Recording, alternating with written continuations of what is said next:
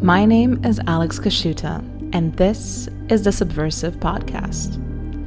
It's an excuse for me to talk to some of the most interesting people on the heterodox to heretic spectrum. Everyone from iconoclast philosophers to rogue scientists to real post BuzzFeed journalists and our true intellectual elite, Twitter anonymous accounts. In short, they're quite subversive. Enjoy.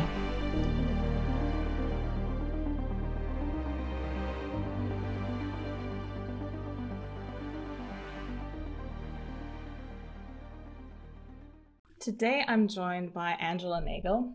Angela is a writer and academic and the author of the book Kill All Normies. Welcome, Angela. Hi, thanks for having me.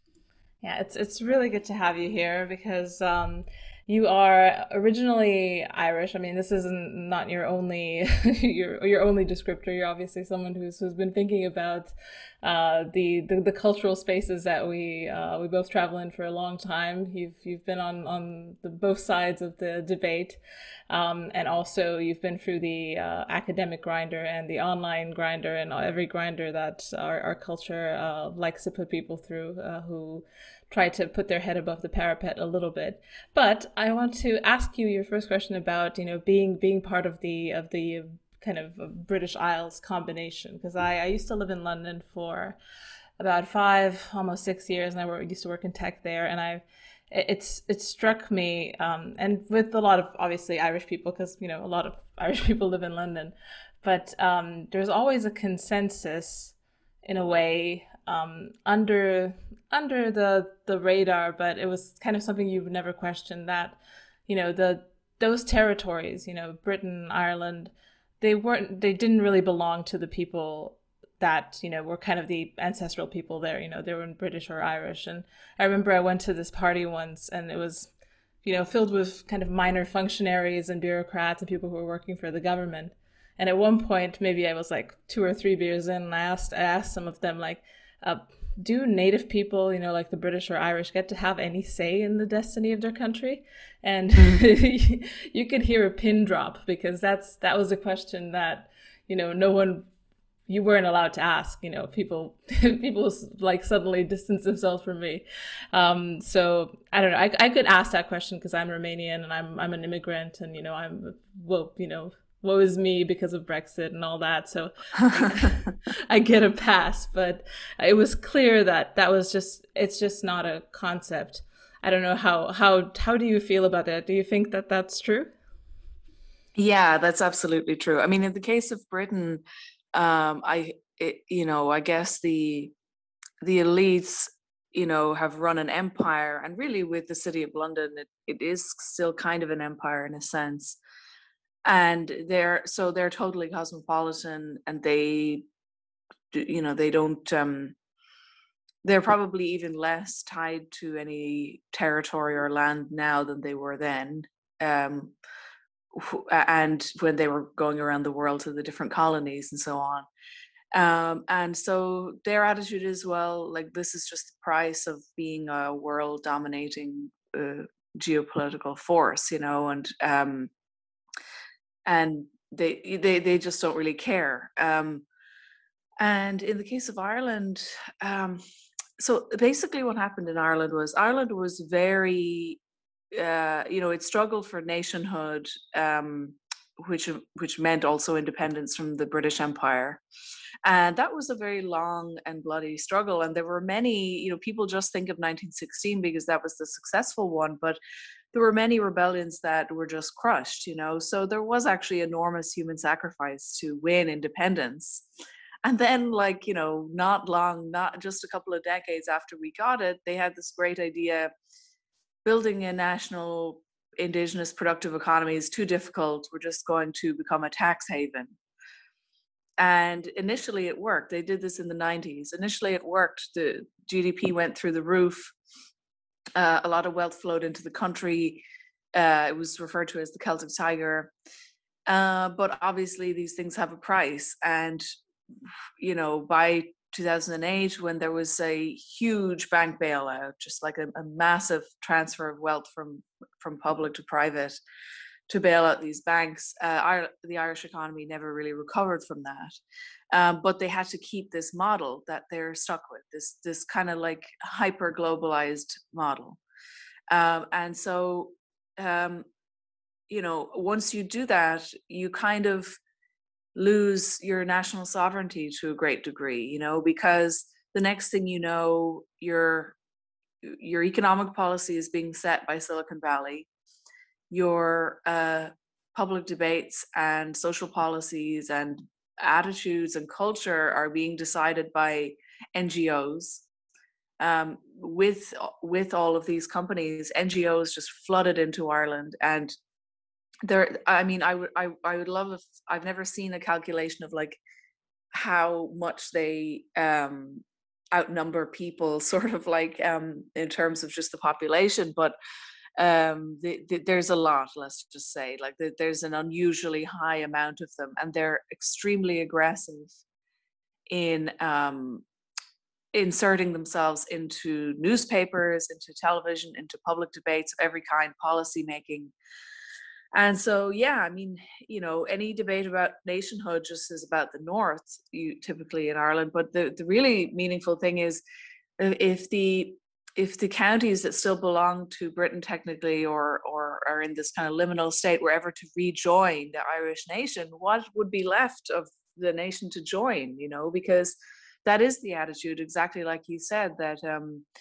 um, elites have just become so uh, distant from ordinary people um, that they really don't think that people should have a say, or that they think their attitude is well, if the native irish or or whatever uh, want to have a say in things well well why should they have a say above um, you know somebody living in greenland? Which is so obviously an absurd thing to think right? Because all you're really saying is i don't want to take any responsibility. As the political class i don't want to take any responsibility for uh, anything here. And so actually if you think that you should have more of a say um, than somebody in Greenland or wherever, um, you know, then uh, that's because you're a nativist, and that's and we're going to, you know, um, create this kind of make that into some kind of moral problem. Whereas, like most people who aren't really that tuned into politics, sort of thought, well, isn't that the deal? Isn't that how it works? Um, I live in a country, I, I'm a citizen of the country. Uh, you know, we fought for independence. My ancestors have been here for thousands of years. Doesn't that mean anything? And uh, yeah, so they're, they're trying to, I don't think that outside of the left you could really say that openly, right? Like you can't actually, you can't openly tell people that that's the case because it's too ridiculous. You kind of have to have a PhD to have such a stupid thought. but uh, but they so instead they just kind of imply it, let the NGOs enforce it, and then they skirt around the issue. Yeah. How much of this do you think is is just essentially like this uh, American imperial, you know, cultural hegemony seeping through these uh, these institutions, through media, through these NGOs, multinationals coming in and essentially injecting a flavor of this progressivism that's you know caught root in, in america. But that's not really native. Like you know you see a lot of you know black lives matter and, and things like that movements. I've seen them in ireland. They're, they're quite you know there, is something happening. And i think this it's, it's it's a strange and exotic thing to see in ireland and in the uk as well uh, because number one the the incidence of police violence is just you know it it's, it's just nothing compared to, to the US and even there you know obviously the, there's there's some questions to be asked about the statistics that are bandied around. Um, but I've seen protests in Romania. So Black Lives Matter protests in Romania and we I, we can probably count the black people in this country on one hand. So it's it's quite interesting like to me it feels like this this mimetic contagion um, that's you know very very US centric. Um, and it's it's you know, it, it's it's very strange that it does take root in these countries. Yeah, I mean, in the case of you know uh, um, the the sort of uh, imperial or the that that influence that you're talking about, um, you know, there have been some bits of investigative journalism, all independent, of course, because none of the mainstream papers will do this, um, but uh, that show that like um, you know, Bank of America, it, you know, funds all kinds of wacky, um, woke projects in Ireland, you know, um, and nobody seems to ever think like this is strange or we might want to. I mean, I think that in a strange way, like the the the way the the the, the massive massive growth of the NGOs is related to kind of the way that I would say global capitalism is functioning in general, which is sort of the um, just you know uh, instead of uh, of the kind of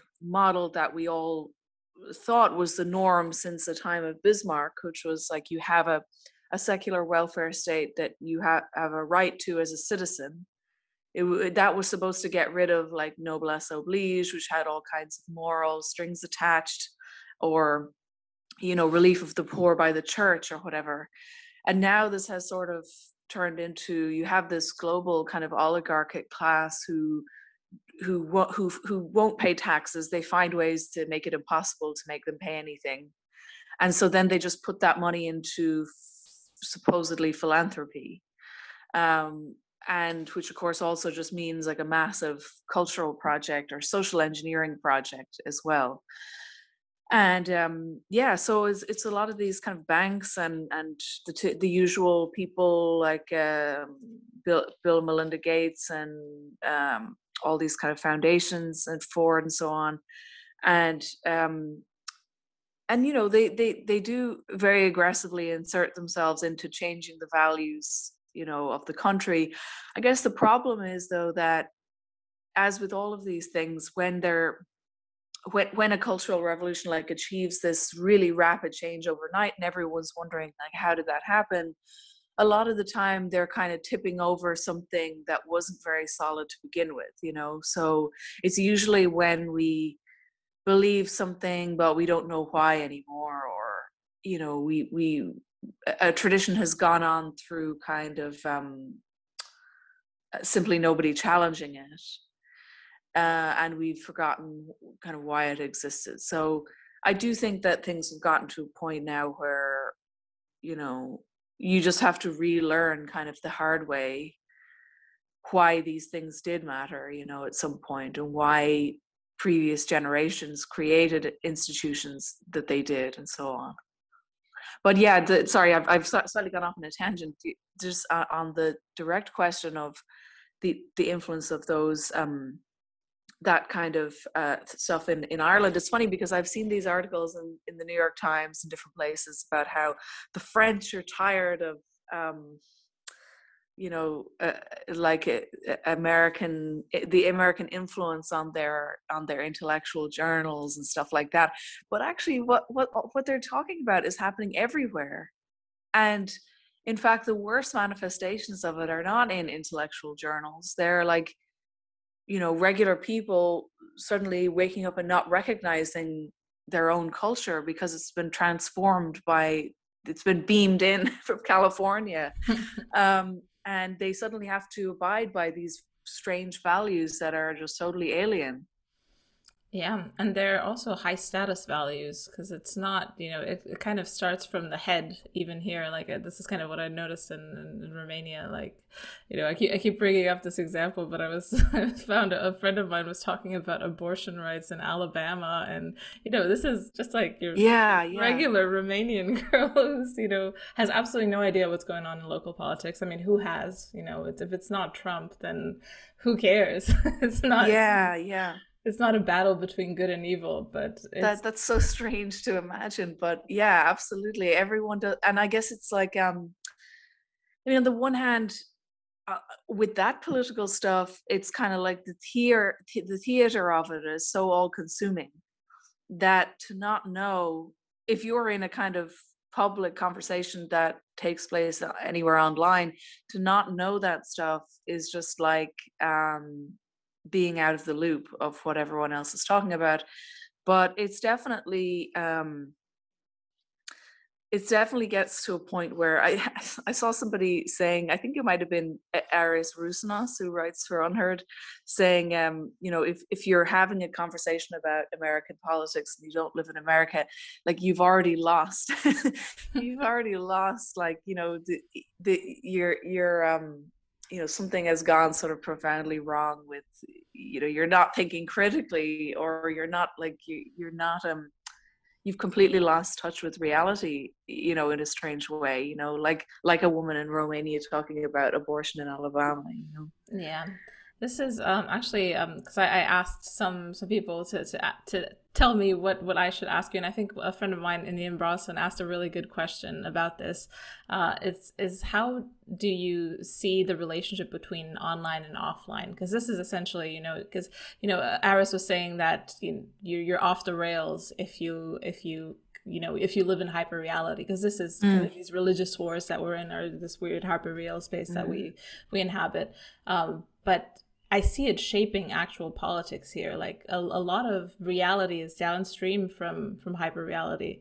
So are you um, are you living more in reality if you're kind of not taking advantage of the leverage of the online world, uh, or are you living, you know, is you know if you because now at, actually online is a place where things get decided you know that's kind, yeah. of the, the beating pulse of, of politics of culture so i don't know it's to me at least i don't know exactly where the line is and you know am i am i just more real if i just you know go back to normiehood or is it more real yeah. to be battling these these you know egregores online yeah, no, it's an interesting question, and it, it definitely has a lot. Like, I absolutely don't subscribe to the just log off attitude, you know, this or or, and it really frustrates me as well when you point out some really worrying, like crazy trend that you just know is going to be mainstreamed starts off online, you know, some really disturbing social trend. And people just say, oh, that's just five people on the internet. What are you talking about? You know, it's not important. And like th- this was an endless source of frustration for me on the political left for many years. I would keep telling people, really, it's for about 10 years. I would keep telling people, you know, this is going to be a real problem. Like, you know, if you can't have an organization without these, you know, like crazy women trying to call, call everyone a rapist or you can't have an organization without everybody walking on eggshells all the time. Like nobody is no normal person is going to ever want to join your organization. Simple things like that. And they all said no no no that's just a few people on the internet. You're totally out of touch with reality you know?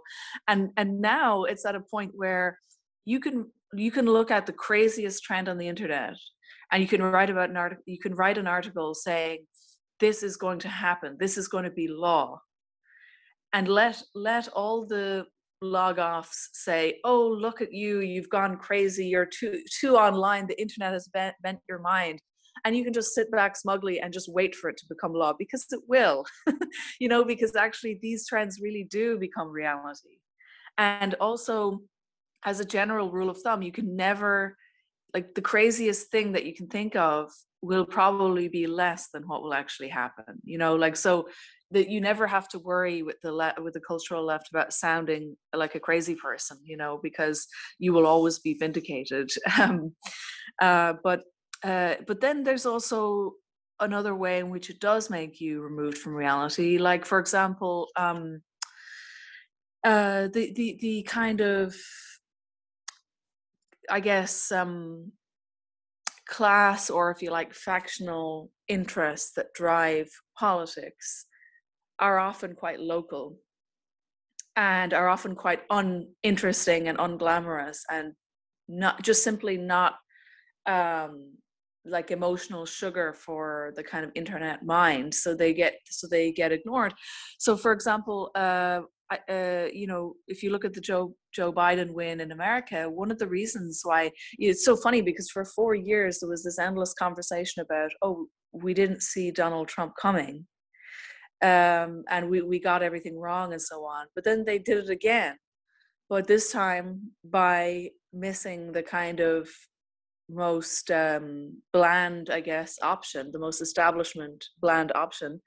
But if you actually look into what made him successful, I mean, for example, he was one of the only candidates who completely ignored the entire activist class basically. He he wouldn't respond to he wouldn't even respond an email to many of the kind of open borders uh like um and very kind of millennial identity politics type of activist groups. Uh and afterwards it was even they were complaining about it you know and, and they actually even thought like you know he doesn't have a chance because he's so bad at politics because he you know because he's not answering us uh, and it's actually because um i guess most people were don't care about that stuff and were tuned out of it but what he did do is he got like a, a winning coalition and he got um you know the good old boys podcast this is very incestuous yeah. podcast so.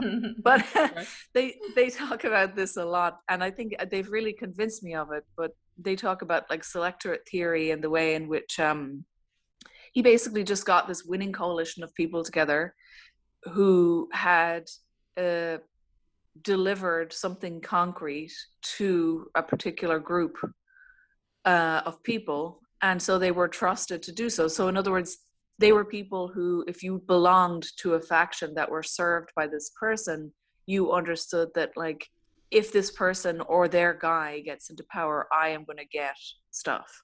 Yeah. My life is going to get better. You know, this so this is politics. I, this is how it typically works. Except for, yeah, absolutely. Yeah. In, in Ireland, for example, like politics is very local, and and in fact, um, I, I, I, I hated that when I was younger, but I really appreciate it now because it is a check on on the, these forms of madness that we're talking about. And it, it is a it, it, does mean that that the local politician is a servant you know uh, a public servant. And they do have to make sure that the water is running and stuff like that they have uh, skin know. in the game you know. Back in the day they had you know tar and feathers and all sorts of things set to yeah. the side just in case he didn't perform. So yeah you know you need to have a little bit of skin in the game as a politician yeah, and you know, I also used to not like how in Ireland um, it was very local, but also the two main parties historically are fairly ideologically similar, and they they they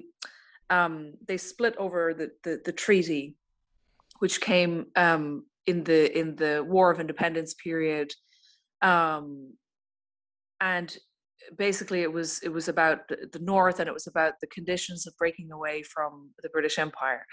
But so there isn't actually a concrete difference between the two parties. Um, one slightly emerged in, along class lines over time but i don't think that was exactly intended. It was just one of these things like um, uh, that happened sort of in terms of who supported them more farmers on one side more working class on the other that kind of thing. Um, but um, but I really appreciate that now that we don't really have uh, eh, because it means that to some degree um, the lack of maybe a purely ideological competition in politics or very intense like right left ideological competition means that irish people can actually work together and not be at each other's throats all the time.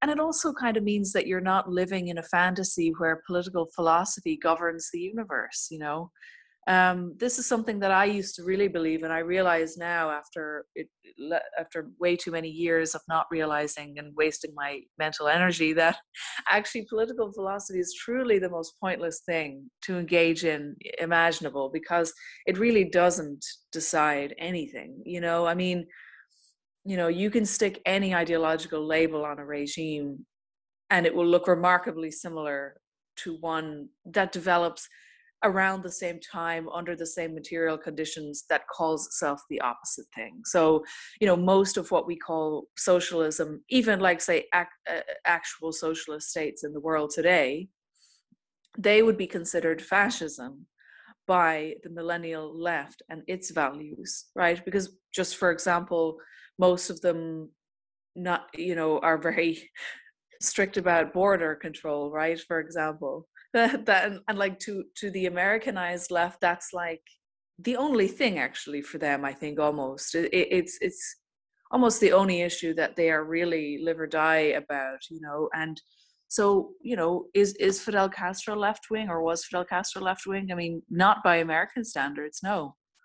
Um was stalin? Like no. Um uh, you know like if you think of the khmer rouge like a kind of you know uh, or North Korea or something like that. I mean, it's not like I don't. I know that the DSA don't see themselves as being part of the like a tradition that includes North Korea, but you know, at the same time, like um, I do think that there is this tendency, maybe when you're younger, to think that if you solve the puzzle of political ideology and political philosophy, then you will eventually reach the kind of you you will come up with some brilliant kind of uh, way of solving these problems. But whereas in actual fact, there are pressures that are actually shaping things that are vast and that you probably won't even be able to see until you know 50 or 100 years into the future big you know environmental technological all kinds of changes happening uh, unintended consequences from things we did 100 years ago and so on um, and that actually you know um, the, the the ideology is really just the it's like an anthem or something right? It's just the dressing that goes on afterwards in many cases. Yes absolutely. Uh, how, how much of this is is um a function of scale. So I, I, keep thinking, okay, you know, the, a lot of the, the, the dysfunction and the places where things get really ideological are you know what is the best global regime you know trying to answer questions yeah like yeah yeah yeah. Um, and you know when you think at the at the level of like like you said you know ireland has local politics and things get solved in local politics because there's uh, there's leverage you know people mm. few people few rulers you know you you you are accountable because we know where you live. Yeah. But but if it's you know people in davos then you know i i really do not want anyone in Davos to decide major questions of my life because there is no I have no link to them. They don't know yeah. They don't know the, the specific, you know, either material or spiritual conditions of my life.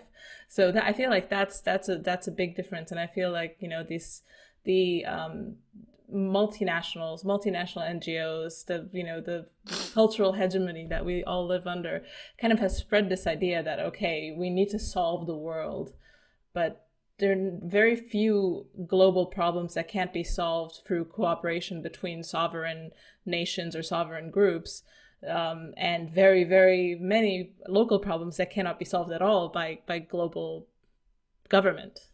Yes, and a great many things that can be made worse by the that form. Yeah, it's funny too because um, there's also been this total redefinition on the political left of um, of internationalism you know because internationalism which presupposes nations right is like a cooperation between sovereign nations. Um, and but now it has um, you know it, it has it's like the the again this is the ideological like trick that i was talking about. We think that we have this really radical political spectrum but i mean like the radical political left in the west like its views on on on well first of all it holds what it calls internationalism to be absolutely sacred right? You, this is not something you can continue to be on the left and disagree with but its definition of internationalism is exactly the same as the world economic forum or whoever you know it's it's not cooperation between sovereign nations because sovereign nations are bad because so, having a sovereign nation is nationalism i mean technically you know they're they're actually taking a very very technical truth and just making it absurd but um uh yeah they they their views in other words which they can use to purge um to to purge kind of elites or in, influential groups of people uh, from anyone who disagrees um, happen to uh, you know uh, perfectly align with uh, the, the, the the needs and also the vision of that kind of international um, elite you know like or or or uh, international capitalist class if you like the the capitalist class who are dominant on an international scale. Um, and so i mean is there any real ideological disagreement there? Like they they have exactly the same vision. There shouldn't be really any sovereign nations. And um and that's a good thing because you know so if you have sovereign nations you'll just have world war three. That's like a very common yeah. you know you'll always have war. But again like um um you know the the not only are things often made worse by that kind of so-called international cooperation um but uh you know things that can be solved on a local level as you say like in in my local town in ireland where i grew up you know you can literally walk into the guy's office like if he hasn't done something if you want him to uh, fix your well or something you can just walk, knock on the door anyone can just knock on the door you know and so having that kind of having that kind of power is is is important. Um, another thing that they they often say on on that podcast I mentioned is like um, how whenever somebody's like portrayed as a corrupt local kind of guy who says like you know um like I, I will scratch your back and you scratch mine kind of thing like that that style of politics that that's always seen as being seedy and corrupt like you're in the mafia or something but it, it actually just means that it all it means is that you're actually doing things like that that's how it's meant to work. It, you, you give people things and they give you their loyalty that they will vote for you or they will support your campaign or whatever it is. Um I, I do think that a certain degree of corruption is is is good on, on that level. Yeah. or so-called corruption. It's not it's not. Yeah it's it's essentially being accountable to each other uh you know at a at a intimate level between yeah. people and people who solve their problems because that's that that should be the purpose of good government to solve local problems or you know whatever scale you want to introduce there um I, to, to me it feels like a, a, a lot of this stems from um, the fact that market liberalism cannot interact with collectives it only interacts with mm. individuals mm. and it has created a world of individuals because that's why we can't really talk about nations because nations you know it's it's already a coercive concept to to clump people individuals together into these you know groups you know either by you know god god forbid civic nationalism or something terrible like that. But you know the the idea that anyone is more than a, a you know a universe of one is already kind of a, a scary thing and it's you know it's already kind of conjures ideas of coercion. Um, but the thing is you know people exist in these networks. They exist in families and communities ideally because this is already breaking down quite significantly. You know mm. in, in groups of friends and people who are like-minded about all sorts of things. so um, I don't know what what do you think about kind of this this this philosophical underpinning? Because it feels to me like the market really, because it's so good at fulfilling individual desire, it really does rip out the substructure from any sort of other other uh, association that people might have. Yeah, I mean, I guess like um, America is maybe the test case because I remember a time when you know it, it would be remarkable. Maybe it probably wouldn't anymore but you know like americans uh, say where are you based? instead of where do you live? Um they i, I can't i don't have the figures to hand but i know that like they you know they, they they live in many different places throughout their lives. You know each place for maybe five to ten years like so you're actually never really putting down roots anywhere. Um and and stuff like that and that's all that's become the norm now for many uh, many countries as well um, and um, you know so if you move if you have to move everywhere for work um, you know even something like um, uh, friendship right? Like people used to be remain friends with their childhood friends throughout their whole lives. You can even see it in novels and things like that. It was like a common thing a, a very very deep friendship with, with a childhood friend well like now people will actually abandon friendship for career you know and um and for for you know for moving for those reasons. And and and i don't mean you know it's not their fault it's just that's the nature of the the, the way the economy works. Um you have to follow a certain path and each step might bring you to a different pl- a different a completely different place so you just have to keep moving. Um and so but i don't know if it's I, I i, would say it's it's it's kind of like those conditions that are imposed um that that that it kind of has to have a um, it has to have a culture and a set of values that adapts to that otherwise people would reject it you know?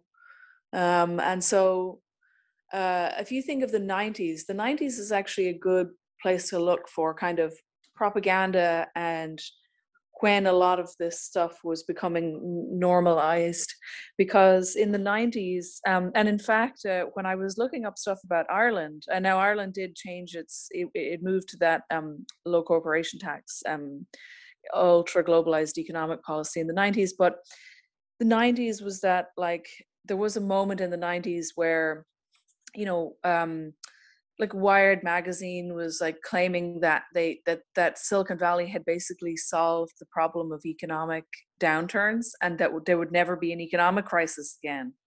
Oh, and that there, and that there would just be endless growth. I mean, they said this. It was actually on one of the famous covers that there would be just endless growth, no economic crises. Um, everyone would get to work in the knowledge economy, uh, which would be good for the environment uh, because you wouldn't be extracting things from the ground and stuff like that.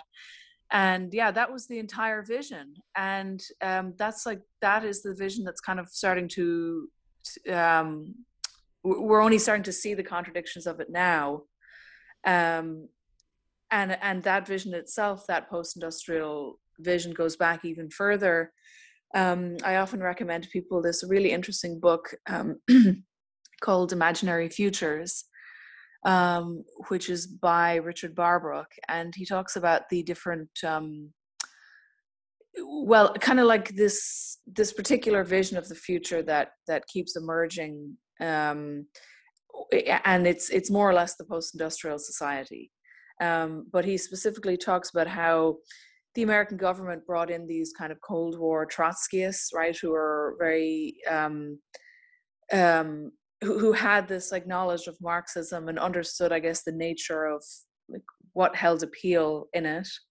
Um, and so they kind of created this like vision of historical materialism for America, where the next stage would be the post-industrial society that would be kind of like the final stage like a like an international um post-industrial society where automation and various things had made hard labor a thing of the past. And basically you know they, they it's sort of like the bug man right? Like that idea of the urban bug man like the urban bug man is, the ideal kind of um the ideal person like uh, the ideal citizen of, of such a kind of system. Um and uh so yeah i think that, that that that like you cannot have the economy you can't have that kind of economy where um everything is intensely managed by HR, where you have to move every few years, um, and where um, you have to be able to move um, money around the world instantaneously. And uh, you know th- there is this uh, globalization of the economy. I think to to go with that, you kind of have to have a culture that makes sense with it. And during that period where those changes were really happening, if you look back like a lot of the a lot of the propaganda i guess at the time was very much about like digital nomads and things like that you know and and or like if you think of like the the the ad, the advertising for like a phone company or something like that it was all about you know just like roaming the world with nothing but a phone and a you know or, or and just like a little tiny bag kind of thing. That was like the vision. So um yeah i think it's only now that that's actually starting to and i people definitely bought it. Like um i i i I did myself to a large degree, you know, and um, and I definitely like. It's funny to now be talking about national sovereignty and things like that because I definitely never had any nationalist like uh, uh, feelings whatsoever when I was younger. In fact, I really disliked it. Um, and uh, I saw it very much as the typical bugman does now, as like just kind of like a strange superstition of some kind, you know. Um, and I thought, and I didn't like it because I thought that that's so.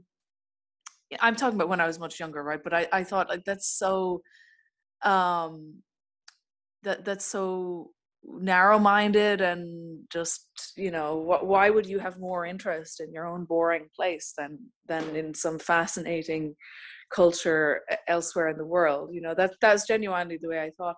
And i also thought you know um uh you know like traveling was like very important to me and uh and being able to be flexible and stuff like that. Yeah i mean and even even earlier than that you know my own parents um you know my own parents like emigrated uh when they were maybe what would they've been i guess in their early 20s or something. And you know my parents left like a, a job for life um, that really um, you know anyone now any young person now would kill for. And they didn't even fin- they didn't even go finish school let alone go to college um, and yet they they dumped it all for just like traveling and and and stuff like that. And I, i've asked them many times why why why did you do this? Because if we if you hadn't done that we would have a house in in the middle of dublin which would probably be worth millions now. Um, and uh, they they can't give me a good answer other than adventure. They just wanted adventure you know? So i mean that's um i think that when when you talk about kind of uh, these things i guess because it's so heated right? And because each political team sort of wants they want what what people say to reflect well on their the own their the political outcome that they want. But if you really talk to people about sort of why they um you know why they do things like you know leave an amazing job like i described uh, to just go go around the world and and end up with less than you started um or you know even like why would you live in a tiny little like a pod in San Francisco or something like that? You know uh, you, you generally just find that like the person generally doesn't really know. Like they're not really able to give a good answer but they have a sense that this might lead to something interesting or fulfilling at some point like there really isn't a a, a, a bigger plan a lot of the time yeah, I think that's that's that's quite you know on, on, the money. I remember when I when I was kind of younger, we were just you know everything that was emanating from the U.S. or kind of Western um, media was kind of selling this, you know, self-making self idea of the individual that kind of crafts this romantic narrative of their life and then fills mm. it fills it with adventure and takes the reins and um, you know if if there ever was a family depicted maybe you know maybe there, there was this show called seventh heaven which was like this christian show and they had a, a, nice family but that was the last show and that was like the early 90s that i saw a, a good depiction of family and community life the rest was mm. all like you know horrible disasters you know sleeping with the enemy you know men you know kicking your teeth out and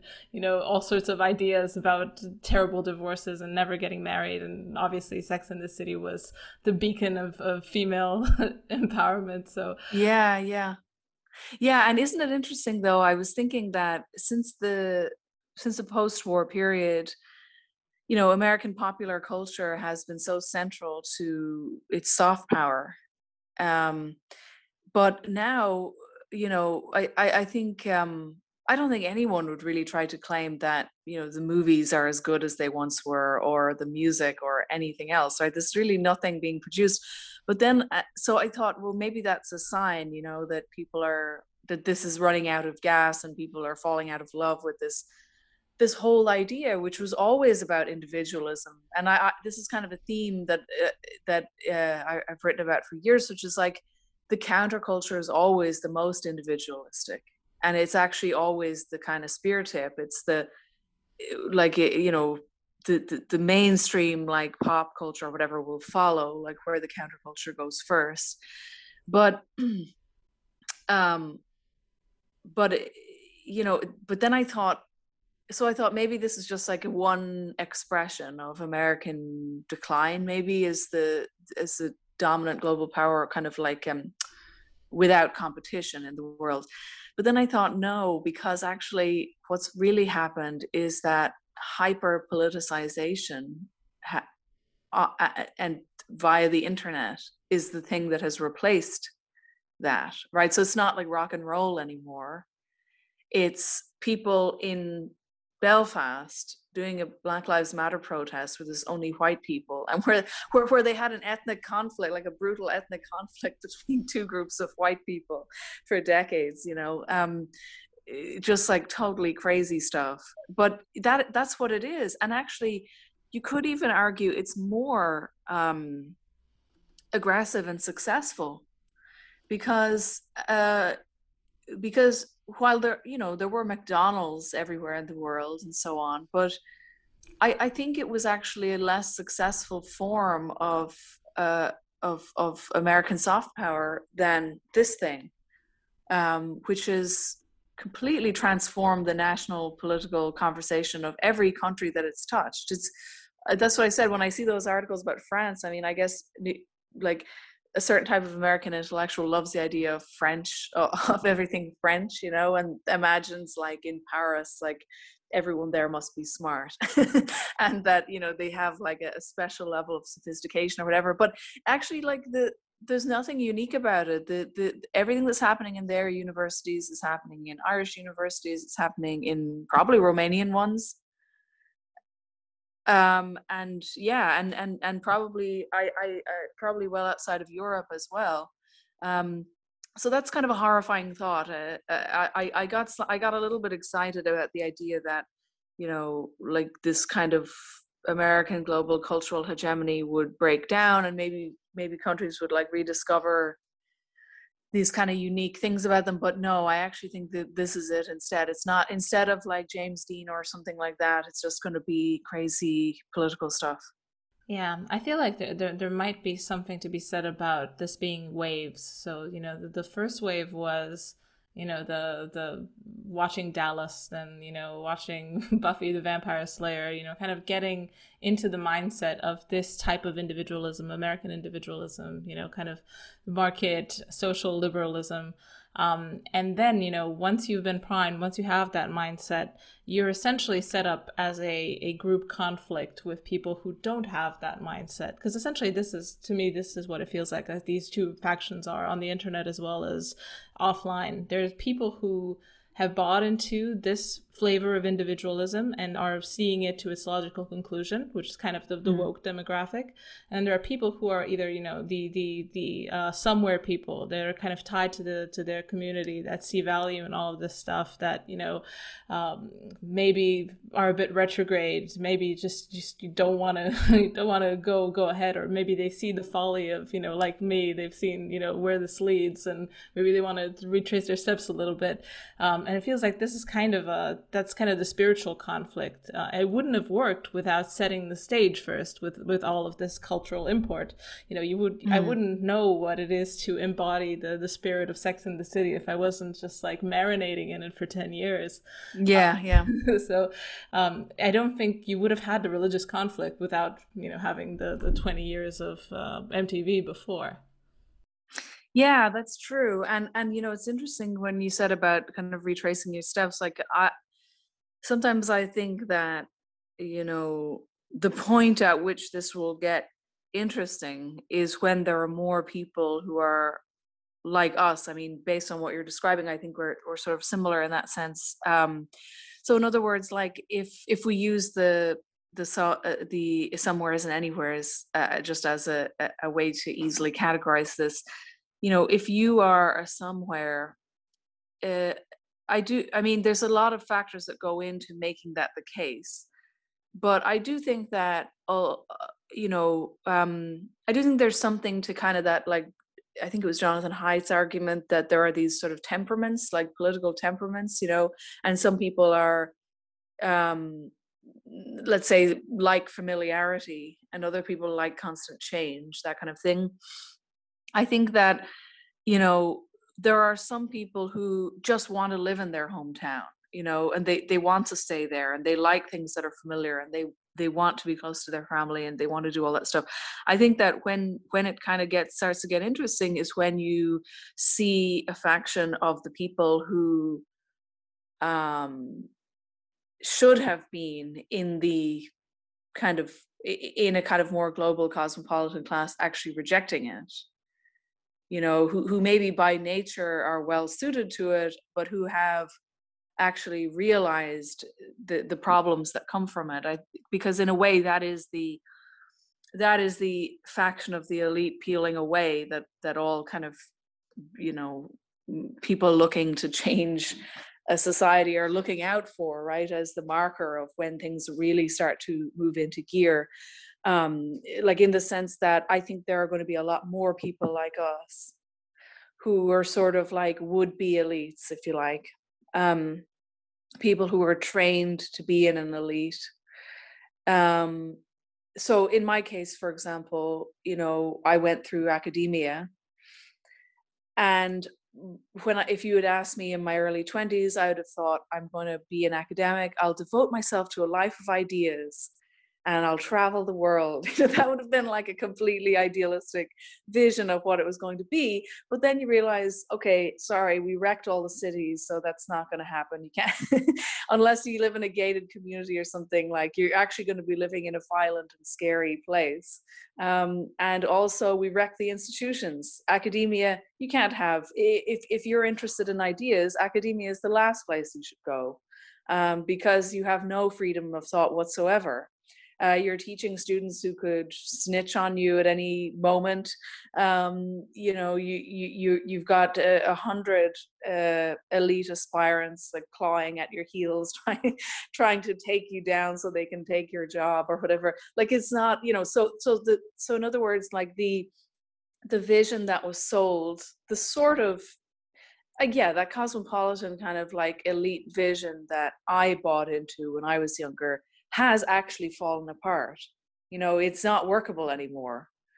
I mean, every day I see uh, I see more and more like news from New York that there's just like the violence is like skyrocketing. You know, so you have all these these bug people who went to go and live and live there so that they could socialize with other people i guess in their in the media world or in the arts or whatever it might be and then you realize that actually i mean i went there you know?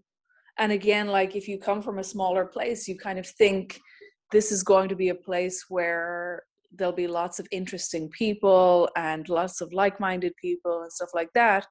And then like i i often say um uh i, I think i might have been saying it to Aimee um uh that Aimee Terese does the what's left podcast that like uh, my own friends at home in my home, like in, in Dublin, have much are much more interesting and much more kind of intellectually developed than the average like like Brooklyn like elite you know? So the so anyway what i'm saying is basically just that like this that vision is falling apart. It's not if you were if, if you believed in what it was supposed to offer which was very attractive as an ideal like that itself has fallen apart. It can't even it can't deliver on those things anymore you know? Yeah absolutely and i feel like you know the, the millennial generation was the one that was sold this bill of goods probably at, at maximum intensity. It kind of hit a hit a peak with uh with my generation, at least obviously maybe maybe this is just my, my point of view being in the middle of it, but uh, you're, we're kind of nearing a point where a lot of promises have been unfulfilled, and this is not just about student loans, not about um, you know just not being able to make money, get on the property ladder, all this this host of, of problems that are quite endemic in, in, in this generation, but also just not being able to procreate, which is kind of this the scariest part of me, and I've I've been looking at this from multiple angles, and uh, you know, demographic collapse seems to me, you know, pretty much as as good an existential risk as as we see for the peoples of Europe. You know, I'm I'm parochial here, but I really do care about this this uh, this continent and and its people. Um, so I, uh, I don't know what what what's your take i feel like you would would maybe agree with me that there's something in the way we've structured the market that the global market has some forces that are, are, are kind of underneath this and, and kind of stripping apart multiple layers of things that would, would help people typically be able to have children, but now they can't or they won't maybe. Yeah. Yeah. I mean, everyone's now reading um, that stuff about plastics and the, the the declining sperm count and stuff like that. And i think that's good. I mean that all that stuff i'm sure there are many other things of that nature too that are you know that you could that that, that could be regulated and changed that are um you know that are actually environmental or physical like that. Um but i also think that I think that like this is very vague and sort of impossible to prove, but I think that uh, there is almost something like a spiritual element to it as well. Like if you think about, for example, like Native American like birth rates plummeted, right? uh, they're very low. Now, you could say, well, they don't, you know, they don't live in a way that's similar to a to a, a, a like a like a, a a highly strong career woman in London or something, right? And yet that that is similar, and I think it has to do with a group of people feeling that they don't have a future, or in another way that basically things have stopped making sense. So, like Mary Harrington talks about this. I heard her talking about it last night, and she's really interesting on it, which is that, you know, there used to be stages of life. And every pretty much every culture like has some conception of this. that There are different stages of life, and that uh, you get, you know, as you. So, for example, we used to we used to understand that you you get more maybe respect as you get older uh, your your opinion counts for a little more. You people listen to you; they feel that you have wisdom, and you, you get that kind of respect. Um, but uh, but you don't have youth anymore, right? When you have youth, when you have all the benefits of youth, you don't have freedom. And there was wisdom in that because adults understood that you have to kind of save young people from themselves in some way uh, and to protect them and so on and you know yeah there, there was this kind of sense that you just pass uh, in the case of women certainly like the, these kind of three stages um, and um, so like youth motherhood and and old age um, so even like in my case like i remember you know um, my older female relatives like all had that you know um, and they they were very you know they, they they were very much like treated very respectfully and very well as they got older you know and everyone visited them and you know, everyone loved them and like all you know they, they they were given this like special place kind of in in the whole ecosystem of, of the family and the neighborhood and the uh, whatever. Um, and so the thing is like because we've basically just slashed a big line across that all of those that all of those kind of parts of the social world that work together and that made sense with each other now no longer do. So for example i, I read your piece about this um, the the the cold question of people not having children.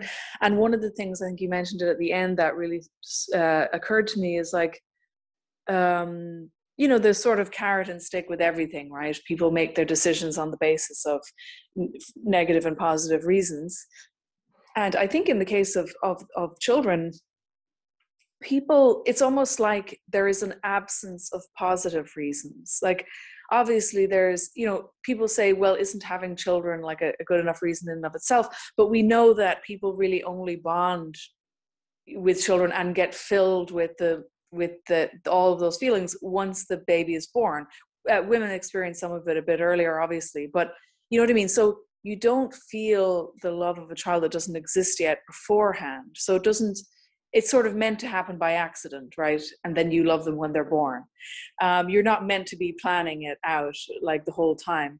But so um, i think that you know we th- th- there is an absence of a positive reason. So I, so in other words if you say to like a 20 year old female if somebody says to her like you should be having children or something right well and she has to weigh up her two options. Um you know it's not just in her imagination that that going without them will bring a lot of benefits to her life. Um you know and even like because the the this very high competition world like of, of professional class stuff is all men and women mixed in together i think there's something that people don't really talk about very often which is that if you um it, like if you are a single female the very fact that you are a single female doesn't mean that you're necessarily going around flirting with everyone but the very fact that you're a single female will open doors to you that will probably be closed to you if you have to you know if you're, you're like a mother of three or something. Um, and so uh, so yeah i do think that people don't have they don't have a positive vision of the future which is what like really having children is all about and in, in the grand sense but they also don't have a positive vision of the immediate future in that I think they think, well, if I have a child, all of these doors are going to close to me. All of my friends who are out having fun and you know self-actualizing or whatever uh, are going to be doing those things while i'm going to be completely socially isolated because the whole culture is built to socially isolate me now right um, and so all of these doors will close a lot of things will get worse and um, I think I mentioned it to you before, but I a friend of mine said one time, uh, a friend of mine who was kind of the first in our whole friend group back home to have uh, kids. She said to me years later that when she had her first kid, she was totally socially isolated, and we just left her out of everything. And I felt terrible because it never even occurred to me. I just assumed she must be so busy she can't come to anything. But no, it's because like you're doing things that children can't be at um, so you've got like a, a, drop in opportunities, a drop in social status, uh, less uh, opportunities to socialize. Um, and also, on top of that, because we have this horrible culture, and this is another part of the post war American kind of disease, um, which is that we have a culture that is in which children are kind of encouraged to be hostile to their parents you know um, and so you don't even if you have a child now like you don't have any expectation that you will be that, that you, you you put in all this effort into this thing eh, eh, in, into building this kind of new like social unit like of the family and that you know when you are old you will you know they'll be able to take care of you basically. You take care of them and then they take care of you. None of all of that's gone. And so basically just like the entire uh, the the entire complicated social web that made the whole thing make sense is has been destroyed. Um, and so i think that that that is so complicated that it's not even something that we can really register in a rational way or or even fully comprehend. We just know intuitively that that something is not there you know? Yeah for sure. And i, I feel like a, a lot of this kind of boils down to that moment where because of all of this innovation because of all of this you know the kind of techno capital trying to fulfill every need and desire we really didn't need each other anymore. Like you know back in the day in, in the ancestral village you couldn't really uh you know go go out and and have you know have a, I don't know Rumspringa trip and and do whatever you wanted and then you know maybe come back or maybe don't come back uh, because you were extremely dependent on your family um, both for social purposes for you know sustenance for shelter for everything uh, to represent you politically in all sorts of ways. And there were obviously massive downsides to this because you know there's just all sorts of primitive uh, customs tied to it you know some good some bad um, but we needed each other and now we don't need each other and it's quite obviously we don't need each other because um, you know parents and the relationship between children and parents is seen as some form of uh, kind of coercive oppressive uh, you know organization where you kind of raise the child but you also don't want to curtail its freedom because you're essentially incubating an individual which is pretty hard mm. thing to do considering how how free they're supposed to be yeah um, yeah it's um it, it's to me you know tying back those knots if you don't need them is mm. i think the, the the tough part of this you know like will people want to do it because like for example i've you know um, you know, I've had all sorts of fights with my mom growing up, and you know, I, I went to see like uh, you know therapists, obviously oversharing here and stuff, but usually the, the the main gist of it was like you don't need this relationship. The therapist told me, you know, this is an optional relationship. Wow. If this is if this is not serving you, it's not it's not sparking joy. You can yeah yeah detach. so I'm like, okay, well, you know. Uh, cool. Awesome. I don't know. I'll, I'll think about it man. So yeah. No I'm, I'm sure if you go back and look at like advice columns and things like that like or or just like wherever else i can't think of the moment like uh, you know advice would be like in in like women's magazines and stuff like that. Um yeah i do remember seeing all kinds of things that's just that were bizarre actually you know and that really were just like yeah your your dad your old dad is cramping your style just get rid of him yeah, it's uh, I don't know. It's it seems to be a pattern, and I mean, like you said, there's very little upside to the potential parent, except for maybe some I don't know spiritual commitment to the act of of you know mm. having children itself but even that's that's hard to conjure if you don't really know what it involves because like even even myself i haven't really spent that much time with children or in in groups. We, we were quite a modern family in, in the western sense and you know we didn't really have like a lot of you know social ties or a lot of extended family. I'm, I'm the single child of single children which is quite rare here in romania but it, it happens. So yeah. very very uh, small family and you know you, you just don't understand what a large family is like or what you know caring for other kids is like and you kind of you know you can't be attracted to something that you've never even experienced mm. yeah that's true uh, I, I have no excuse though because I, I grew up around a huge family a very very large rural extended family but um but but I mean, look at the scale, right? It went from 12 to two to zero in, you know, in three generations. Um, and, uh, but I do think, yeah, that's what it is. I, I, I also think that, you know, um, the explanations for it are very interesting, and I'm sure there will be many more to come now that I think it is part of the mainstream political discussion. You know, that people are like, even with that New York Times article about the, um, the the the BPA and all that stuff. Um, I think that people will be trying to put forward theories as to why uh, people are not having children. There'll be some of them will be like chemical, some will be sociological, and so on. But in terms of very practical things, one of the things I suggested, and we talked about this briefly uh, before, um, is that uh, is that you can actually have a lot more social events that are more family friendly you know? Um, that's something that anyone can do really like um, and and it's very you know you don't need to change the world kind of in order to get there. You can just do you can do it immediately.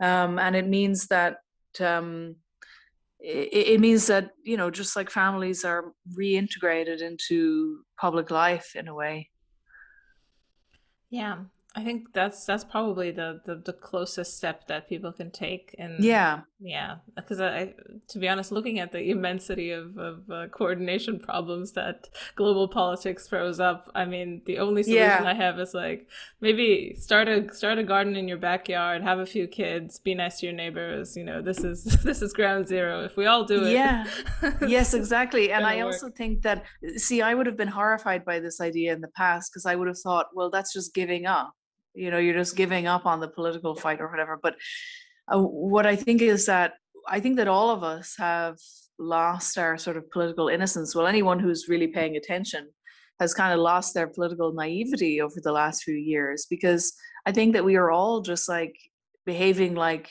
you know like a teenagers or something where we just thought i will come up with the, the most um, perfect political philosophy. And then if when everyone sees how good it is, the world will change. And like it's it's such a crazy childish way of seeing the world, you know. Um, but also, yeah, like I think the thing that lots of people have realized is that yeah, politics is really hard because it involves getting to influence the whole fate of the nation or world, you know, like you can't just you can't just stroll in and like suddenly start influencing politics like it's cutthroat sometimes literally because because it's everyone vying for power you know? Um, and they've made it so that you can't. They've made it so that precisely so that eh, you know and in a way that's a good thing right? Because that means that any lunatic can't just go in and start changing things. Um, they've made it extremely difficult to change and uh, they've thought of every way of thwarting whatever it is you want to do. Um, and yeah uh, i think that that kind of loss of like of political innocence is uh, something that may be a generation defining thing actually right? Like people will people may retreat a little bit to some extent like um into that sort of sort of localism you know It's it's also exhausting, um, just mentally exhausting. If you want to throw yourself in the midst of it, it's you know it's, it's a, yeah it's a constant you know battery on your mind because uh, and nothing really gets done because you're essentially you know you're you're logically moving through all the the, the philosophies you know for all the political philosophies and then what you're actually confronted with in the political arena is the is the you know bare naked face of power and that is it. Mm. there's you know you can you can you can throw your books away lady because you know we have no yes. place for them here. Yeah. Yeah exactly. That's exactly right. That's very much the realization i've come to more more recently. And also you know yeah it does weigh on you too much. Like um you know uh I, I was saying to friends of mine that that I that I had been horrified when my mother said to me, um, "I hope you're not saying anything." my mother said to me, "I hope you're not saying anything controversial." right that's like her her advice just don't say anything controversial and i was like well i write about politics so what am i supposed to write about um, and anyway a friend of mine said to me actually she's totally right because you know in in truth like you know to what extent are you like eh, you know you, you feel like because you're getting all this resistance that you that you must be saying something profound or you must be you you must have hit on some really important like sore spot uh, or or you know th- this is all very important. But uh, yeah i'm not sure really how how important it is. And also i'm not sure how much like just the raw exercise of power really as you say cares about any of these things you know like they'll just put any label on it they want you know um, it was even interesting to see just as an example of the uh, of how these things are exercised um, so in the um, in the US elections when uh, when somebody came up with oh yeah the Tara Flynn or something like that this woman who had a sexual allegation against Joe Biden Tara Reade, I think. Tara Reade, that's right. Mm-hmm. Yeah, yeah, Tara Reade. And so the Bernie people thought, like, oh, we've struck gold. We have this. This is going to ruin him now because we know, of course, after years and years of Me Too's, we know that if you get Me Too, that's it. You're over. But then, then they tried it and it just didn't work. um, I mean, aside from the fact that it's frankly sounded bogus, and I'm sure they knew that, but they were just doing it anyway out of out of they they thought political cleverness but it's like, no, no, you can't me to someone who we want to have in power. that's not that's not how that this works, you know. Um, you can be me to some totally insignificant journalist um, who maybe said something that you know um, powerful people don't like or something like that, and who isn't that important anyway.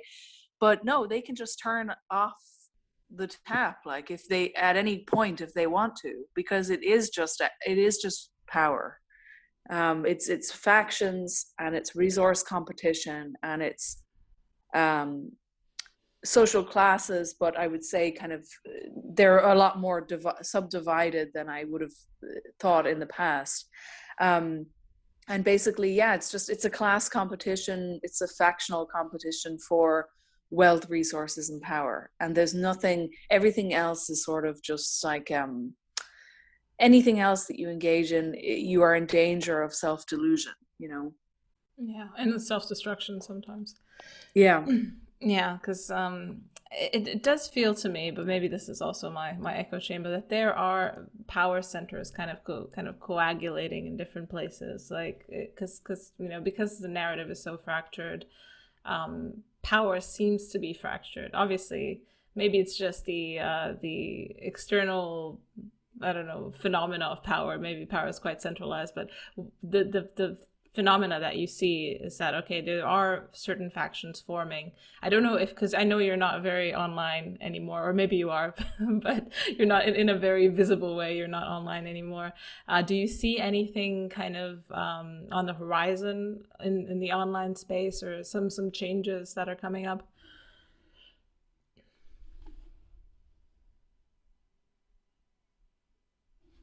I think you've dropped off a little bit. Oh, sorry. Um, changes changes of what kind exactly? Um, in terms of groupings or factions or uh, you know clusters of potential power or potential even just narrative power because uh, that seems to be how we, we get real power you, you form a, a, solid narrative and then you know wait wait 10 years and then you actually see it manifest in the world yeah i don't know i mean i do i do see a lot more you know i actually think that if there is a sort of um if the they decide to sort of pull the plug on the really extreme woke like woke imperialism or what have you i actually think it could come as this kind of thermidor like within the center left like i could see for example i mean look at how um when all the um the the the black lives matter riots and stuff were going on like obvious anyone who said anything critical about them would be instantly like unpersoned. But then the elections happen joe biden wins and his people say actually we don't like that slogan. We we, we don't like this and we don't like that.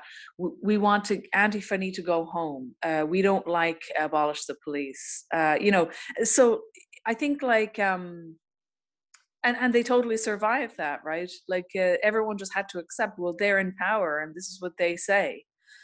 So I, I could actually see i also think an interesting way of I sometimes watch Bill Maher's show, his like TV show, and I think it's a really good way. It's a good way of measuring kind of the temperature in those circles. Those very, these are like, you know, people who are right in the middle of certainly cultural power, um, but they're very boomerish, like they're kind of boomer liberals in their political views. They don't really like the socialist left at all and they just basically want some they, they, they want uh, they want to go back to just being for legalizing weed and being against you know uh, religion or something like that. Like that's that's kind of all they care about. But but at the same time like they are kind of back in power now those type of liberals. And they did you know they got rid of all of their enemies to the right and left you know and and they actually exercised power in a very shrewd way. And you know even if you go back and think of like um i was thinking recently of barack obama mentioning that he was reading patrick deneen's um how liberalism failed or uh yeah, gave it a good yeah. review too. Yeah and that was years ago. So there's a funny way in which like um the ideological kind of malleability or something of that type of liberal centrist politics sometimes can make it actually much more strong and much more able to survive change. And it also means that they can change their minds on something and they don't even they'll never even explain why. Like something that they decided was evil and wrong you know last year they can change their mind on that and and just survive it. And everyone just has to kind of accept that this is well these are the people in power and they've decided this now. So kids in cages see, for example uh, yes exactly exactly yes exactly. I mean that that's you know a perfect example. But also i could see them i don't think that it's a good look for america to be this insane looking when there is now a a shift in power with with the rise of China. Like, I wouldn't want to. Um, I mean, I don't think China is just about to overtake the U.S. Right? I think they have. I think the U.S. has more power. It's got more um, power than than that. I mean, the fact that they have military bases all over the world, they have like a, a lot of financial power and stuff like that.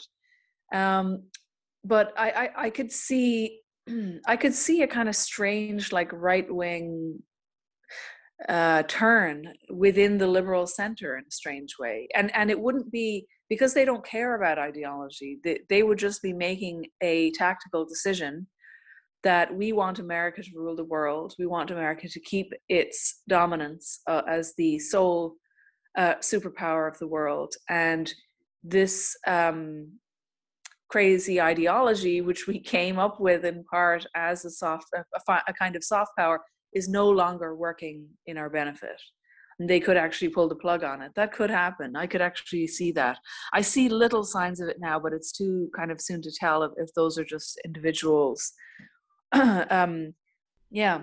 The eternal battle between, you know, hanging on to power and, you know, drinking drinking your own Kool-Aid, which is gonna be I don't know the the the idea that you know America doesn't really deserve to be you know hegemonic in a way it is but it shouldn't shouldn't be because that's you know colonial yeah it seems to it seems that this this thinking's been really I don't know. It's it's it's seeps through quite a lot, at least in the, in the elite circles. I don't think there's a coherent defense of why the US should be a global power in America. No, no, I mean, and because, especially because in the past, the, the hangover from the Cold War was always that um, freedom, right? Like, this is a uniquely free place. You have freedom of speech and gun rights and all kinds of things like that. But of course, nobody really believes in that now because in order to get, in order to get you know the the the kind of um the the, the rightful like uh um people steering the imperial ship or whatever back into power and get all these crazy people that Trump brought in to politics out um they had to actually destroy many of the they had to destroy a lot of the kind of mystique around their own power you know so like they had to just exercise brute power. They had to send the fbi in to break into people's homes and arrest people. They had to get rid of free speech you know and even the pretense of it you know? So all that stuff is gone now which is not which is not a small thing. I mean as i say it's not i don't think it's how power really works ultimately anyway but it was the thing that made i guess America able to justify its right to rule the world, you know? Yeah. And and speaking of of overreach, um, I mean this is this has been quite quite the year, last year especially, this year as well. Um, some some quite major overreach all around the world in terms of, of how power acts. Um, and you know, obviously I'm speaking about about COVID and lockdowns and the new normal and you know two weeks to to save the NHS or whatever, stop the spread, flatten the curve. Um, yeah. And, and now we're we're in in this, and it seems like the new normal doesn't really refer to the virus. It refers to the level of government overreach we are willing to put up with. Um, mm. And it seems like we are willing to put up with it because now, for example, here in, in, in my hometown, um, we have completely delegated uh, our the, the, the the nature, the structure of our life to an algorithm. So everything is pegged to case incidents, not fatalities, which would I think would be a more robust measure, but still nuts, still completely crazy uh, but to case incidents. So if there's more than four cases, you get a, I don't know, 8 p.m. curfew. You need to wear the mask. You need to shut down the restaurants. So businesses open and close depending on what statistics show up uh, the week before. And that's, that's mm. it. No people involved, you know, that's, that is how, that is the mechanism of power now. And everyone's just like, oh, you know, case incidence is above, above four. It's below seven. It's fine. And, uh, you know, the, the, um, the level of just absolute neutrality that people you know have already learned to accept this type of stuff as as as a new normal is completely terrifying to me. Mm. yeah i know. It, it, you always hear there's a certain type of like uh like a libertarian minded person who lives in the countryside and owns guns and things like that. Um who says like you know oh if the government ever did this i'd stand up for myself and i wouldn't take that i'd go out fighting. And actually you know now we know like if the government actually does make you do really really crazy stuff like you probably will just go along with it actually. Um and it's so interesting because you know i'm not like an anti i, I haven't resisted this in, in a huge way. I, my attitude is sort of like these are the people in power they have already made these decisions you know just go along with it for a while and uh, i know it's like famous last words before you lose all your rights but uh, that that was kind of my attitude honestly like i'm used to you know just like having a uh, I, I, I guess I sort of just accepted that. Well, look, if people, if it is going to cause these deaths, then maybe this is just something we have to do for a certain period of time, and then th- things will reopen and and maybe they will like I, I i don't know.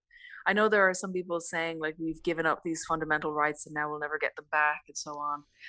Um they could be proven right? I really don't know but um but yeah i definitely did show i guess it showed kind of almost like we got the first bit of this with with the smoking ban uh, I remember when the smoking ban came into Ireland, everyone said, "Oh, this is never going to work," because again, all those country people who live in the country, they don't, they don't, um, they have their own laws out there. You know, the old man who goes to the little bar in the in the small town, he's not going to put out his cigarette.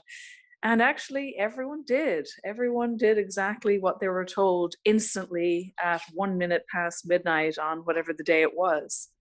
Um, uh, and um, uh, and and what so what is the it's sort of like i think the only two really interesting things that were said about the whole covid thing were immediately after you know we all realized it was happening there was that like little over and back between like um agamben and Zizek, right?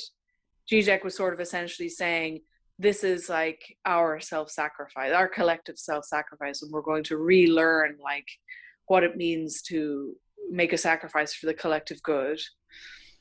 And agamben was saying actually we're we're going to we have made this kind of um like technocratic uh vision uh you know so important that we will give up everything that matters in life you know?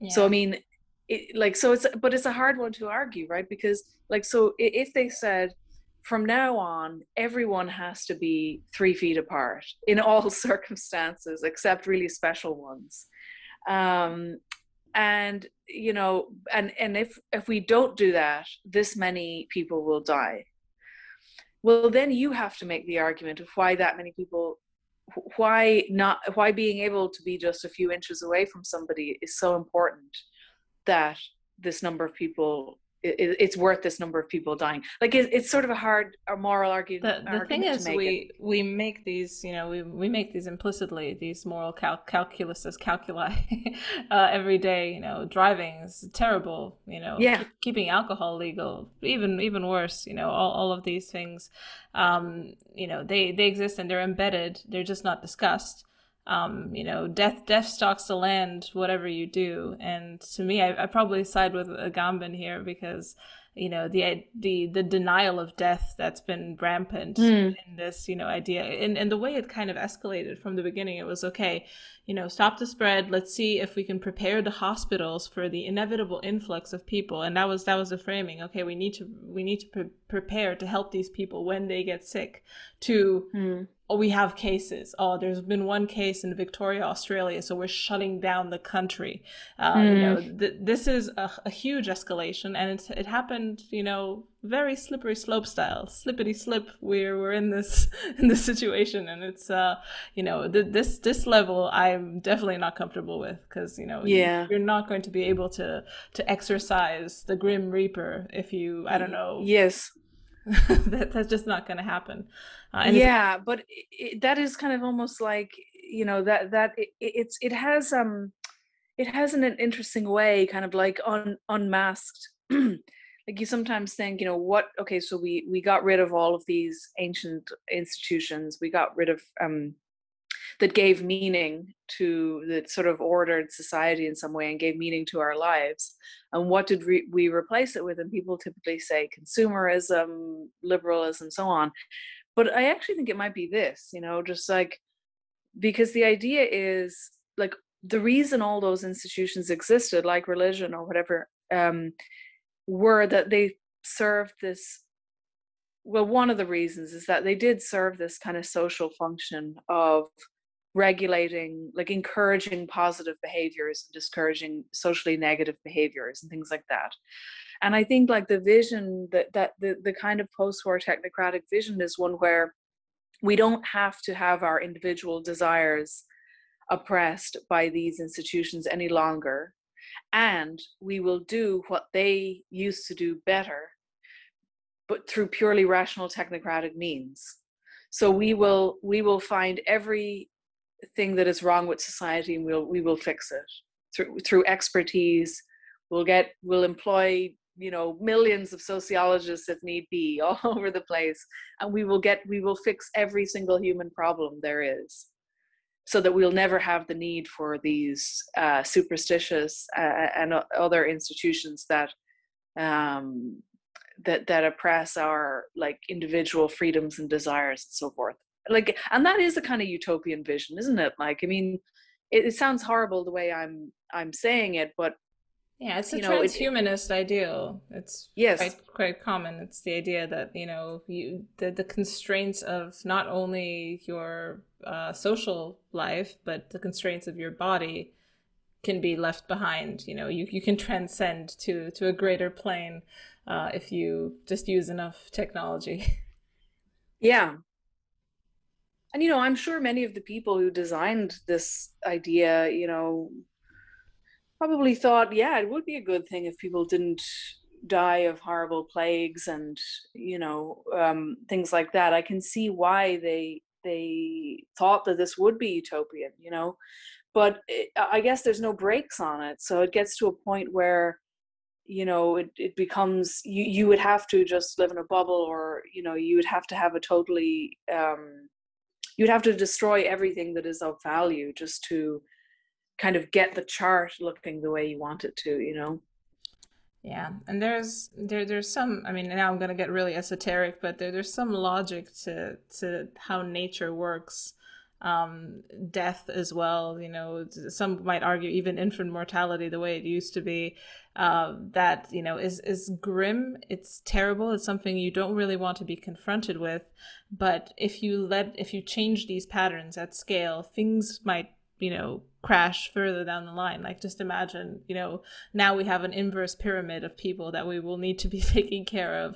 Uh, obviously we don't want any of them to die. I, w- I would love them to, to live infinitely but there are second order third order consequences of us you know engaging in the denial of death too much um, mm. and you know and maybe keeping people alive uh, for you know 120 years because we, we can do that but maybe we can't do that with them being healthy. We can only do that with them being quite sick and there's there's all sorts of implications here. And i know that you know the the, the kind of libertarian transhumanist response to this would be we just need more tech. We need to make them healthier at 120 and you know we need to keep them being productive or something. There, there, i'm sure there's some tech utopian idea that you can slap onto there and say actually this is not a problem. It's just a, it's just a problem or it's, it's a problem in need of a solution. Um, but i feel like we're just kind of we're never going to catch this train. And you know there's yeah. so many second order effects to these things that um, you know one great idea at the beginning turns into uh, the whole train derailment down the line. Mm. I, you gave the example earlier of the the car, like the fact that if we were to actually see these ideas through to their logical conclusion, we would never drive cars again, right? Because cars kill people.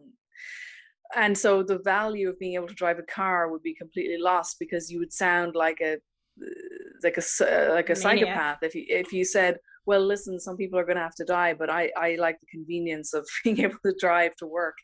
Um you know one thing that has really taken hold in the last like decade maybe a shorter amount of time than that is that um actually we're constantly drawing upon moral um arguments and presuppositions that really we haven't ever had to spell out because they're so common sense right? So you don't really have to explain to somebody that what i just said right about cars that they yes they there are road deaths but making everyone in the world walk from now on w- would not be worth um, th- those road deaths.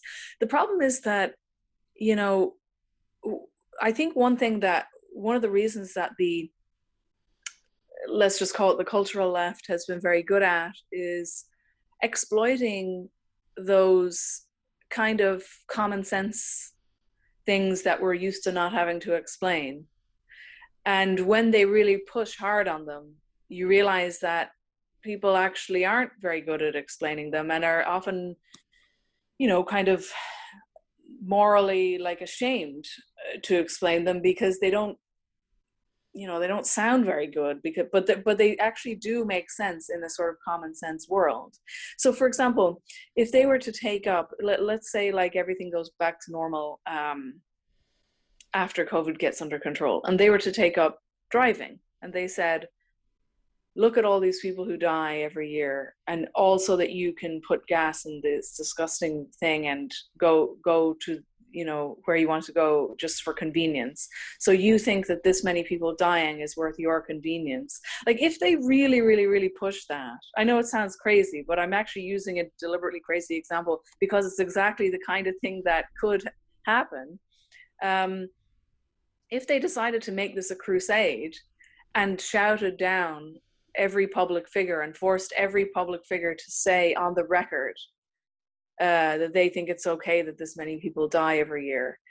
Loads of everyone would just bend to their will. And so, wouldn't they? Like, it's very easy to see that. And so, why is that? Like, why? What has? Is it just that they discovered some tactic that nobody knew before, or is it that we? Is it that we have this kind of um, I think, style of yeah? Yeah, I think the the, the moral high ground is uh, is very thin for a regime that you know essentially kind of prides itself on being morally neutral on being you know pluralistic and on, on having to be pluralistic to accommodate all the different visions uh, that exist in, in our society. Um, you know so there's there's uh, essentially it's, it's open season for who wants to take the moral high ground. And if if a, if a sufficiently intransigent minority of people um, want to take on that mantle and want to be sufficiently loud and, and can make a case. I mean, with car deaths, you can definitely make a case. And, you know, like Extinction Rebellion essentially made that case, you know, so it didn't work out exactly the way they wanted to, but it was a very similar case. It was like, oh, you know, you want to be traveling around in your car because, you know, people are dying of, of climate related deaths and, and, you know, in the third world or things like that. So they, they did make kind of that moral equivalency and it, it worked to a certain point, but they probably, they're, they're probably at, still at the base of the mountain with that one. But it's, it's a, it's a great strategy. If you have a, a morally neutral regime, mm. which is what it has to be, um, then yeah, sure, go go crazy. Anyone can take the crown. Yeah, yeah. Yeah, I mean, you just have to be you just have to be loud enough and crazy enough, and yeah, uh, present a convincing narrative. Um, you know, bring some anecdotes. You know, starving this, you know, dying that. Uh, pictures, video works really well. Um, well, you have to be doing. You have to be sort of like Luther. You have to be doing a more extreme version of what already exists. You know, so all you're all you're really doing is you're pushing the those in power on the things that they already claim to stand for you know so even for example you know there's been lots of really interesting things written about the the kind of cultural revolution of recent years like what is it? Like where did it come from? What are its origins and so on? Its ideological origins and stuff. And and and the the, the typical and, and some would say like it's an institutional thing. It comes from academia and or maybe the ngos and so on. Um, but I think that really, if there is a coherent ideology there, and like I said before, I don't think ideologies are ultimately that important anymore. But um, if there is, you know, uh, the, the the ethos or whatever it is that is driving them, it's really kind of just a very uh, literalist uh, or very um, absolutist kind of Americanism. You know, like the the ideology that fuels the radical cultural American left has absolutely nothing in common with any uh, with with historical socialism. I think, you know, it's not. It doesn't. It it it has like the thing that really drives it, the thing that makes them completely like red in the face with like emotions and screaming at people and like just being completely overwhelmed with emotion and, and having to really like enforce a, a, moral principle what they're usually doing is they're taking a thing that is already a sacrosanct part of post-war americanism and they're just pushing it that a little step further you know? So like so ever so like equality of outcome that right?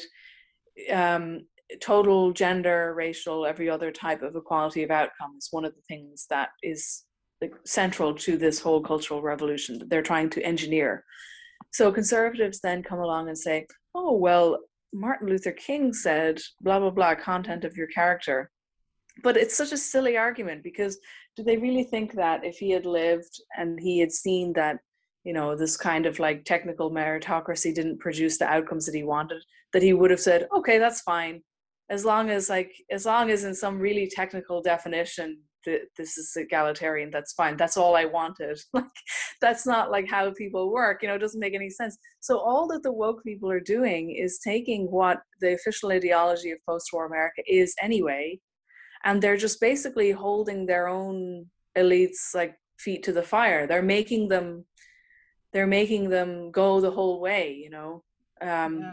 i think. Yeah it's it's a logical conclusion of it um you know I, I keep hearing that it's some some form of aberration of what america's supposed to stand for.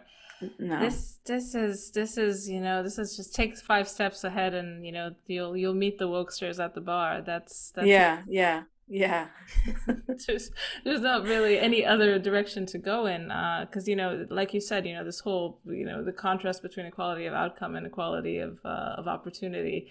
You know how many iterations you want to let this play out and get you know unequal results? Which obviously if you're if you're a reasonable person you will understand that you know there are there's going to be different reasons for different unequal results. You will have unequal results. Uh, you know, for this is what happens. Uh, it's happened everywhere in the world historically. You know, this is it. But um, if you want to live the the ethos of of American liberalism, then this is this is the the normal conclusion you know you will mm. want to have you know the the equality you want to live equality rather than just you know espouse it so yeah that definitely.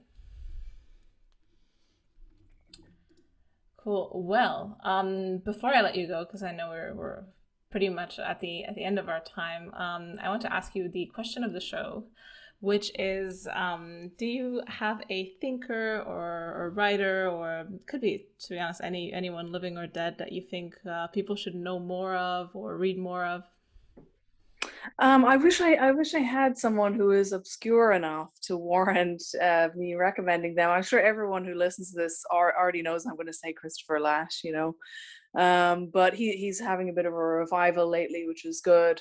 Um, but uh, yeah, I think so. And also, you know, he he's not the the books that are best known, I suppose, are Revolt of the Elites and uh, Culture of Narcissism, which are both great. Um, but you know, he wrote a very big book about progress, uh, which is like one of the biggest to me. It's it's one of the biggest questions you can take on, really. You know, and um, and he's also written some great stuff about women and feminism and the role of women. Very nuanced, like um, uh, and uh, yeah. And I also think it's funny too because sometimes I see like people who like Lasch, maybe some of the more conservative people who like Lasch, but they they're sort of a little bit queasy about his use of Freud, you know, and um, and a lot of psychoanalysis. Um, I actually came across something recently that he wrote a New Left review about psychoanalysis, and it, it's like in that brilliant way. He starts off with this really interesting point that it's so strange that these kind of Marxists absorbed psychoanalysis when, like, a, a psychoanalysis is conservative in some fundamental way because it recognizes the limitations of uh, human beings. Um, so he's always really interesting at finding those kind of contradictions and kind of builds the piece on that. But um, and yeah, but I also think that I the the the um the the it's a very slim book, but like Freud's Civilization and Its Discontents is probably the book that has stayed with me and has remained in my thoughts more than anything else which is weird because when I initially read it, I I couldn't have known that, you know. But um, having gone through many different, having like spent years considering many different ways of explaining things, I think that the that tension between the needs of civilization, which are by definition hostile to the individual will uh, and for the collective will, that that, that kind of um, push and pull like will always be going on in human societies, you know, and that even helps you to see kind of what the modern left is in a way, right? Because um, they have this total contradiction of values between, on the one hand, economic collectivism, uh, which involves you know every eh, people pooling their resources together people working together people uh, g- giving up kind of the individual desires to um, the collective good. So they might say for example there shouldn't be any billionaires. No matter how much that billionaire wants to be a billionaire they should ha- be forced to give to the collective good. But then they also have this um, social and cultural philosophy, which is that no way, n- nothing should get in the way of my individual will, including the collective good, you know? And so I guess before even socialism in its early forms, uh, like when it first emerged, you know, before that, like I do think that religion was very much the precursor to it in the sense that like it served this social function of as i said like making pro-social behaviors um, a moral goods and to be to to be admired and to be strived for um, and making selfish or antisocial behaviors the opposite taboo um, and but yeah the, the modern left the, the kind of post-war like uh, western left has made this has come up with this crazy thing that just can't work, which is the the pursuit. They they want to have the total uh, pursuit of individual desires with no imposition from the community or the collective good or anything like that. So they have to sweep away all the institutions that used to do that. It used to do that through means other than the government.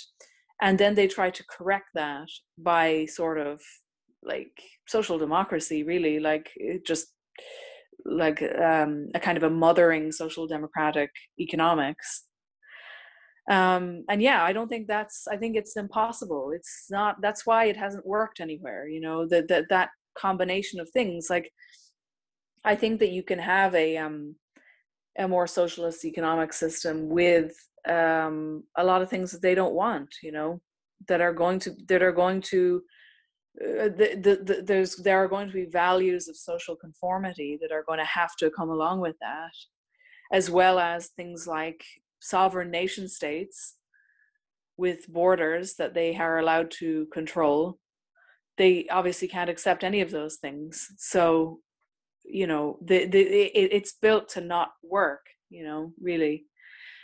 And and in fact Christopher Lasch wrote an art, wrote a an essay many years ago, it was like 30 years ago or something, called Conservatism Against Itself. And he was sort of making this argument, which I think now has been accepted among smart people uh, on the right, but it was more novel at the time, which was sort of the reverse, where he was saying you cannot have economic individualism and cultural um, collectivism. Yeah, exactly the libertarian economics will nuke any for any substructure that they're yeah. applied to. Yeah. Yeah, it's, it's, it seems very obvious, but this is this is this is my my constant flame war with the libertarians. Yeah, I can't believe they're still going. oh, they are. They comment almost on every every post I make. Yeah, just this morning. yeah. Well, do they ever do they ever make good arguments? Like, do they ever say anything that that convinces you or makes you doubt? I mean, I, I used to be a libertarian. Believe me, I've, I've I have hmm. consumed the Rothbard, and I, I know the arguments. They work very well in two D. Add add hmm. dimension to the picture, it, it, doesn't really work. I mean, they're they're mathematically perfect. Um, mm. but apply the human animal to them it, it all collapses and add game theory and you know like uh, incentives and uh, philosophical concepts like what is the individual you know like how mm. how do people make decisions you know uh, you know mimetic theory mimetic theory mm. nukes libertarianism in one fell swoop you know there's many hmm. ways to attack this this beast this mathematical you know construct um, works great on paper but uh, doesn't doesn't work well in reality, and also no one will ever vote for it. Uh, you know, pure mm. libertarianism has no constituency for for a good reason because it's mm. bogus. so yeah, sorry libertarians. I know some some of my audience is libertarian. Not for long, guys. Keep listening. um, and um, are you working on anything now? Is there a book upcoming? Some projects? Something you? I'm working. I'm working on a couple of things, but I have to keep them a secret. So okay, when, when, when does this come out? Um, I think this will come out um, a bit earlier on Patreon, so I think that's probably in the next two weeks. It'll be on Patreon, and then maybe in a month and a little bit on YouTube and um, and on all podcast platforms. So I just do early releases on Patreon. Okay. Well, probably by the time this comes out, I will have a new thing out, but I can't say what it is. it's all good. When you have the new thing, just let me know. I I shall. Yeah. Uh, oh yeah, that would be great. Thank you. Sure. My pleasure. Um, yeah, this this has been really fun. I'm I'm really happy we got to do this. Um, yeah, you're. Uh, yeah, you're definitely one of the the top people I wanted to chat to on this podcast. You know, mission oh, accomplished. thanks so much. Yeah, that's great, and and I'm really enjoying your um your Substack. Oh, thank you, thank you. I, I, need to put more stuff on it. I've been so com- preoccupied with this, with the podcast, but yeah, I shall. I'll do. I'll do better. Um, yeah, and uh, I mean, where can people find you? Can people find you? Should people find you? I don't know. No, no, they shouldn't. people should not find Angela. Don't search for her. Leave her alone, guys. She's yeah, had enough. I'm, I'm, I'm currently, I'm, I'm starting to learn to play the harp, which is very nice. and so, anytime I think about social media, I just go and play the harp instead. Yeah, that's probably the, the wisest thing you'll ever hear on this podcast. um, and uh, what was it? Yeah, Kill All Normies. Please buy the book. Uh, it's it's really it's really good. It you know it gives you an, an, amazing overview on you know what this internet thing was about. Maybe I guess up to maybe about four years ago. It's yeah, quite yeah. comprehensive. Yeah, new stuff. You know, maybe maybe in the new project we'll see. yeah, um, I think uh, American Affairs and UnHerd are probably the places you're most likely to find my stuff going forward. Cool. Excellent. Well, thank you so much, Angela. Okay, thank you. If you like what you're hearing, want to see where I take it, and maybe want early access to episodes, bonus episodes, access to the AMA, or you just want to support the cause of dissident speech or my work in general, head to my Patreon at patreon.com slash aksubversive. Your donations are what keeps the lights on and makes the show possible, so thank you.